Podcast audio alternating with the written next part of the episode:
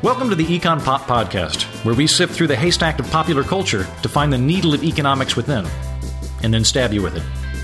I'm your host, Andrew Heaton. Our website is econstories.tv, where you can subscribe, comment on this podcast, or find links and other content related to today's conversation.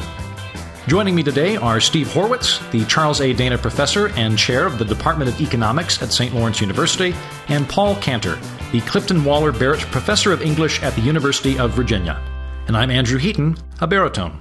All right, Steve, Paul, welcome back.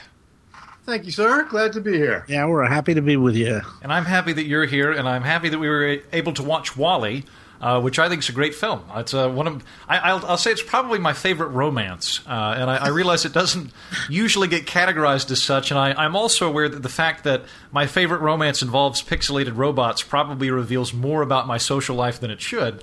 Uh, but uh, but I enjoyed it quite a lot, uh, and I, am curious to explore it both economically and culturally with you. What did you all think?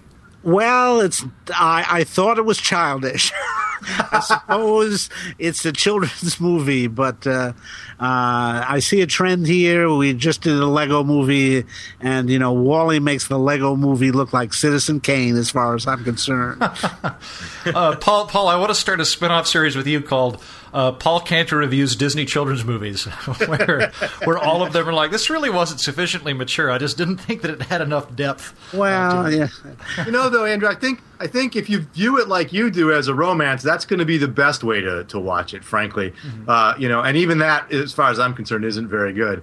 But you know, it's it's it's uh, Pixar, I mean, technically, right? Pixar is amazing, and yes, and and the ability to make these make these animated robots, which is two levels, right? A robot and an animated robot.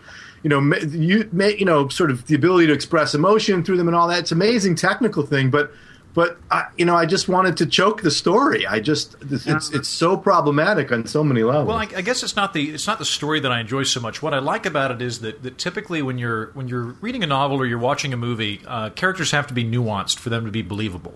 Uh, if if you've got a character that's 100 percent um, loving without a single flaw, uh, it, it, irks me normally because I, I find that to be a very cartoonish figure. For some reason, if it's a non-human doing human things, I'm not bothered by that. So WALL-E can be this completely selfless, loving, starstruck individual uh, who appears to have no flaws whatsoever, uh, and uh, and I like that. There's kind of a a um, I don't know an, an innocence and a uh, emotional simplicity to it that I find appealing.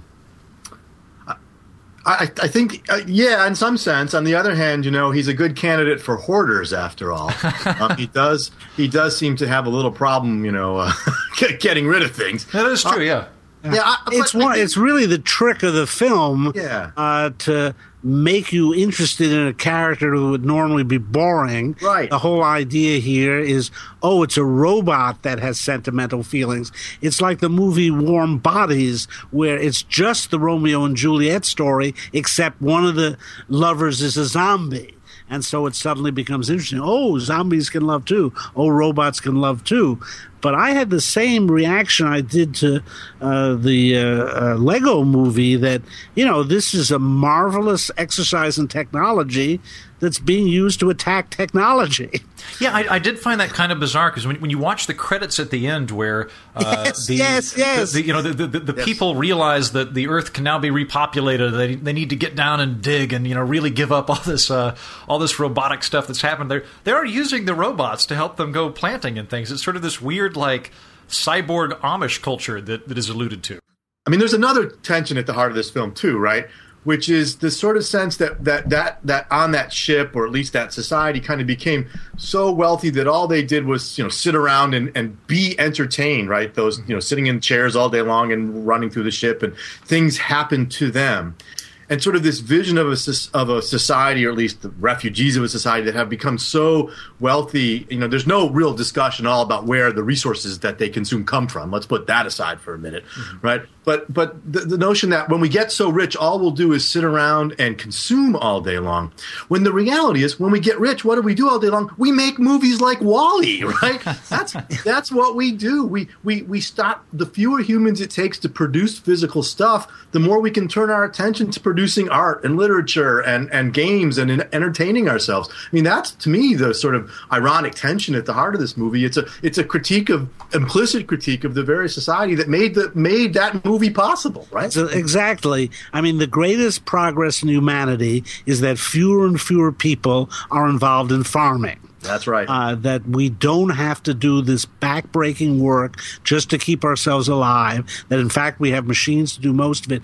It's a kind of romanticizing of farming uh, that goes back to the uh, English Romantic poets in the yep. early 19th century, and it's so wrong. Yep. Uh, it forgets how brutal farm life was before machines. Now, Thomas Hardy in his novel Tess of the D'Urbervilles shows us how horrible it was, that it was 16 hour days in the English cold, and that was what was soul destroying. Uh, you know, right. Uh, yeah. Right. I, I, mean, I, think I think you're right. Here in here in New York, where I live, uh, people have a, a, incredible appreciation for uh, locally grown, you know, or organic uh, artisanal food, uh, hopefully grown on a roof somewhere in Brooklyn by a hipster. Right. Uh, and right. it's it's very different. Like I have a little garden, but it's not the same thing having a garden than it is being exactly. a farmer. Right. What I tell my students is you're mistaking farming for gardening. Right. They're two very different things. And and my line is we we tried going local once. It was called the Middle Ages, right? It didn't work very. Well. It was called the caveman. Yeah, go back go back there too. Yeah. I mean so that that I think that romantic I think that's a really the Paul's point about the romantic romanticizing of farm life. I mean, this is an old, you know, an old trope in, in lots of anti-industrial, anti-capitalist literature. Uh, for you know, oftentimes uh, things written about farm life by people who never experienced it and, and, and romanticized it even at the time. But we look back, it was it was always better back then. And no, it wasn't actually. Uh, and and we have this we have this time you know now when when we as Paul said at one point 200 years ago about 90 percent of humans were involved in agriculture. The turn of the 20th century about 40 percent of humans worked in agriculture. 40 percent of Americans I should say. And now it's under two percent. And and yet food is more abundant than ever. And human labor is freed to do all these wonderful things like like make Pixar movies. Yeah, and, and actually, I, I, think that's a wonderful point to make. Um, that that we have gotten incredibly efficient with agriculture to everyone's benefit, and I, I want to use that as a jumping point because in many other films, there's this I, there's this Malthusian idea that we're going to run out of resources and we're we're going to have too many people and we're not going to be able to feed ourselves. And what what has always happened is that the more wealthy a society becomes and the better the technology becomes, the fewer people are actually born into it because when you're a, a agricultural society, you need lots of farmhands around. You probably also have a higher infant mortality rate, so you need backups on top of that. Uh, and as, as, societies get wealthier, they, they tend to drop. Uh, now, on that note, though, uh, in WALL-E, they're not running out of resources. They've they've over polluted their world, and uh, I could I could talk for a great length about how we're never going to run out of resources, and I, I, don't think we will because we'll always innovate our way out. But in in WALL-E, there we've talked a little bit about this sort of uh, you know slothful consumerism that, that they indicate sets in when uh, when when society becomes so decadently wealthy. But at the same time, they're poisoning themselves and, and ruining their planet by consuming and producing so much. And I, I wonder if if that struck either of you, and if you disagree with that. Well, here's my take on it uh, instead of sending the people into space, why didn't they send the garbage into space? if they had this great space technology, why send the people off while the garbage accumulates on the Earth? Who knows? This may be the solution someday. Right. Uh, uh, one thing, I mean, uh, the notion that technology uh, can't be the solution is really the problem with a lot of this Malthusian uh, thinking. Technology has solved many of the problems of pollution. And again, we forget, we romanticize the past that was unpolluted. Uh, without getting too graphic about it, think of what, say, the streets of New York or London looked at, looked like when the horse was the major mode of transportation. We think the car is this great source of pollution. Well, there were forms of pollution uh, in horse-drawn vehicles. Uh, so uh, there, you know, uh, uh, uh, the history of the world is not a simple history of things getting more polluted, yep. as you would think uh, uh, from the sort of Hollywood vision of it.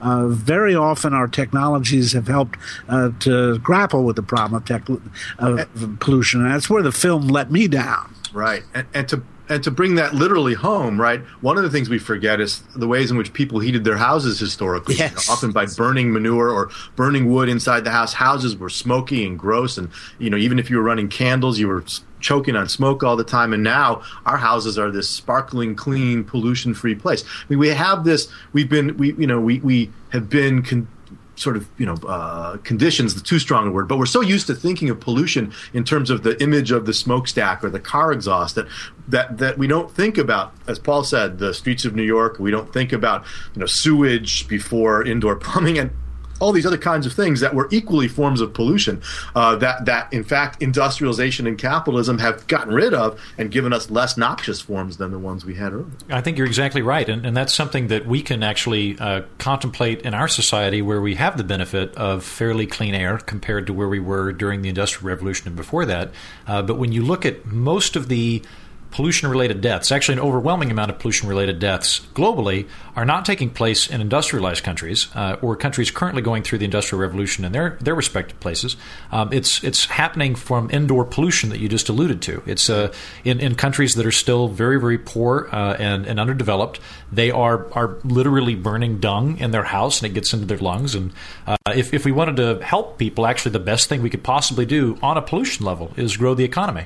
Yep. That, absolutely. And again, going back to the film, right? That's that's the missing. That's part of the missing piece here. I mean, what what drove me crazy is the is, and it's uh, you see it in these you know films where the where the environmentalism of this sort is is is is just kind of taken as a given.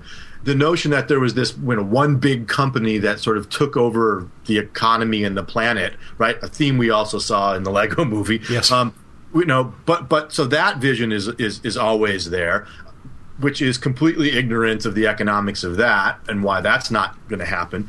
Um, but then, you know, all all all that company does is sort of fritter away its own resources. There's no notion that that any that it it's you know that it might lose by polluting. There's no sense of the you know role that institutions in society play in, in such as property rights and preventing this. It's just a simple story. We got you know some giant corporation takes over world, gets greedy, ruins it. Right? I mean that's that's the story, and and the and the reality is just so much more complex and frankly interesting than that.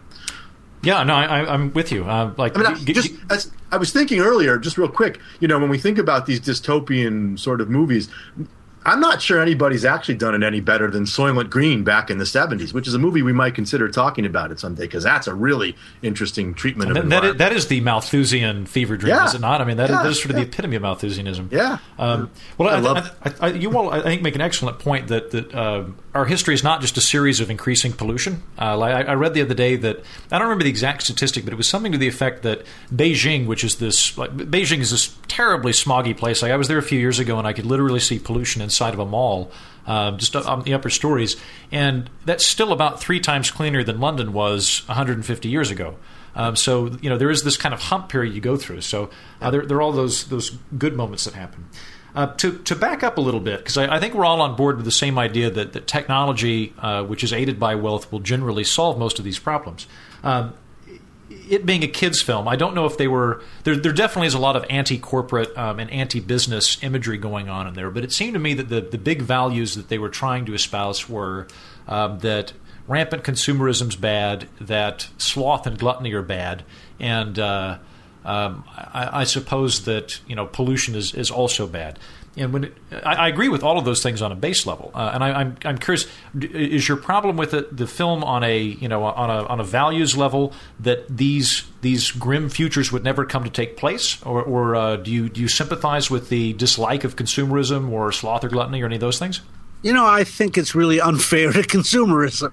uh, that, uh, you know, it. Uh, um, there's this whole uh, take on capitalism, this Protestant ethic idea uh, that uh, you know the the industrial revolution was uh, uh, driven by uh, the producers. Uh, there's a wonderful book. It's called The Birth of Consumer Society. Uh, it's McKendrick and I think J.H. Plumb, it suggests that the the Industrial Revolution was consumer driven, uh, and indeed, I'd say that in general, the the economic growth is driven by people's desires. But the idea that there's something wrong with people wanting things, uh, in fact, it's what makes us human beings. It's what makes us achieve things. There's things wrong with what individual consumers choose to have, but the idea that everybody simply chooses uh, to get fat and lazy. It just, uh, I'm a, I can't stand it when I look around society and see how healthy people are now. They all work out. They all are in shape. Uh, now I'm at a university where the students are particularly athletic and they're all marvelously muscle toned. So on, you know, yeah, lie down for a while. Some, uh, a little sloth would food. be good yeah. for Yeah, yeah. Well, on, on that note, statistically, I mean, we, we are a very hardworking society. Like my, Yeah. the, the United States, I want to say the average American works longer hours per year than any other industrialized nation, including Japan, which tends to be the kind of, you know, oh, the Asian work model. Like, well, actually, they have they have more vacation days, they have more more days off per year. Americans work very very hard. Um, We as- do, but I, Because they want stuff. Yeah, right. I mean, right. And, and, and again, I, two two things on this. I think maybe three. I think Paul's right. I mean, you know, we we we consumerism. My students use that phrase all the time, right? As they as they click it out on their iPod on their, on their iPad, right? So you know, I mean, yeah, we we buy stuff to make our lives better off. We you know, consumerism is what enables us to feed our kids and and wear cleaner clothing and live in nicer houses. I mean, I, I just I don't the, the value that somehow says we have that that we have to be these ascetics, right? Is just you know is is is absolutely is absolutely crazy, uh, and and I and Americans do work hard, but I think it's important to note that if you look at the data, the average work week for Americans has dropped you know steadily over the 20th century. We actually have you know more time off, more days off. And if you think about the fact that we start work later and retire earlier and live longer, Americans these days spend a much smaller percentage of their total hours alive at work, and that's a good thing. As we were t- talking earlier about the about agriculture, right?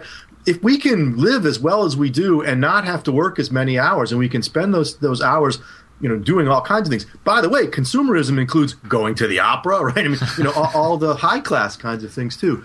Um, so I, again, I, I just I don't I'm with Paul. I don't get that attack on consumer culture, and, and I think that's that's what you know that's what enables us to, to to build lives that have meaning for us is the ability to consume those things. Though that said, I think it's important when we think about larger economic issues that we not then draw the conclusion that what that what we want to do to drive economic growth is stimulate consumption, right? Because at the end of the day, it is, as Paul said, the desires of consumers to have things that that that is a key part of of any sort of economy and growth. But we also have to remember producers have to produce those things, and they have to invest, and they have to have an environment in which they can think that they will make they will profit from doing it. So so we can't just think treat consumption as the kind of you know everything of economic policy. Well, of course, it's a joke even to say that we need to stimulate consumption. Right. People will consume as much as they can. Yeah. Uh, uh, it's just we have to make sure there's an economic setup so that those things will be produced, as you said. and it, yeah, and even that language of stimulus, you know, as if as if we were robots, right? As if we were me- mechanical devices where you push and we'll consume. That's not what it is. Consumption has meaning to us in in the same way that production does. I mean, entrepreneurs take great love and, and joy out of the work they do, and for us, the things that we own are, are very meaningful to us. Yeah, and frankly, all stimulus means is to create money artificially to give people the illusion that they can consume more Yep. and makes them, in fact, eat up what little capital they have. Mm-hmm. I think you're right about all these things. I'll, I'll add to that that with, with the consumerism, I I don't know if a, a fixation in your personal life on, on merely acquiring material goods is a good thing. That said, though, I still want to have nice clothes. I still want to have an iPhone. Um, I, my, my life is not about acquiring stuff, but that's certainly a component of it. And I, I find that most people, when they're involved in, in uh, screeds against consumerism, are usually carrying an iPhone or, or, or some very nice piece of technology. I, if, if an Amish person started lecturing me, I would have to give them credit uh, that they, they were really, really eschewing the trappings of consumerism. But you know, if you're if you're writing your blog post via a Mac uh, or or whatever, some expensive gadget, and you're doing it at Starbucks, and you're talking about how you think material possessions are terrible. Uh, okay, you're you're still part of it. Uh, and, and this this kind of reminds me of another thing, since we, we can kind of swing back towards the environment now. Um, I, I went to a talk with uh, T. Boone Pickens a few years ago, and uh, somebody, um, I think, lambasted him for not being an environmentalist, and his his response was that everybody's an environmentalist until you ask them to spend thousand dollars on the environment. That nobody's an environmentalist. Yeah. Uh, and uh, another great example of that, I don't know if you've seen this wonderful uh, TED talk. Uh, the uh, uh, on on um, Hans Rosling on the magic washing machine, right? Which, if you haven't seen it, you must. and one of the things that Rosling points out in that is, is, is, he, you know, he has all. He says, I have all these students who are hardcore green environmentalists, but when you ask them, do they hand wash their own clothes, not a hand goes up, right? I, so, so you know, no, that's a, that's a wonderful point, and and one that I think is I, have I've been contemplating this recently because it does come up in New York where I live uh, quite a lot. I, I think that uh, a mean way to describe it would be environmental fetishism. Um, a, a, a, perhaps more accurate way is I, I, think that every culture has little uh, little social markers that it uses to indicate that we're good people. Mm-hmm. And uh, and I find with the environment, I'm, I'm very much intrigued in that most people I talk to, I, I, think their reason faculty shut down, regardless of what side of the debate they're on. And uh, with with my liberal friends, when I talk to them, um, I cannot communicate the the concept of trade offs. Uh, for instance, in WALL-E, they're surrounded by all this junk and all, all this trash and garbage, right? And, and the presumably, if they'd recycled things, everything would have been better. Well, you know, when you recycle newspaper, you produce wastewater from that. So it's it's arguable whether recycling newspaper is doing anything good. Besides the fact that we we get our paper from domestically grown uh, trees that are on plantations which are regularly restocked. So it's it's questionable whether that's um, actually affecting anything with newspaper recycling. But most people that do it, I, I think, feel a spiritual compulsion to do it, and, and, a sort of belief that if they don't, they're bad people. Uh, and it's the, it's disposed displaced Puritanism. Yes, uh, they've lost their religious faith, but they still have this vague sense that to be good, you must renounce things. So we'll renounce junk instead of renouncing sin. Uh, and, and I would one one other thing to add to that, there's a whole interesting story you can tell about the history of industrial processes yeah. that looks. I mean, why why why would industrial producers want to throw stuff away that's potentially valuable? Right, and and and you you know, so many products we have today have come about that were once waste right? That that producers have figured out how to turn the waste into something valuable. Um, and there's all these kinds of market entrepreneurs and processes that that dispose of waste and turn it into other valuable things right? So the, the question is you know when we think about this society that just threw all this you know piled up all this junk and junk and junk it, it just ignores the question of of that there if those things had value why wasn't someone interested in trying to turn them you know do something with them and turn them into something else? That's the history we know. Yeah i'll give you a good example from the history of literature.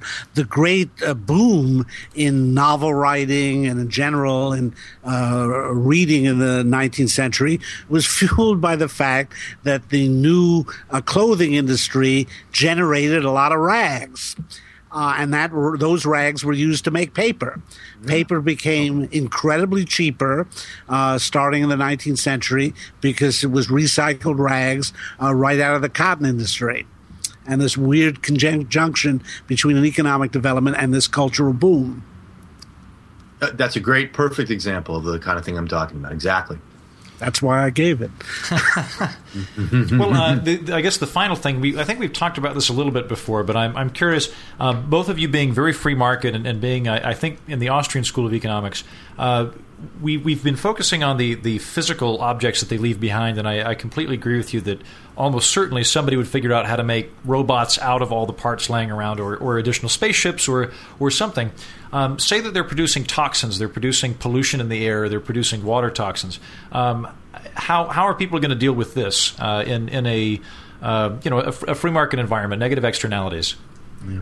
It's well, it's a challenge because it depends on whether you can identify the source of either pollution. That makes it a lot easier, right? If you know who's polluting, if you really have a society in which property rights are meaningful.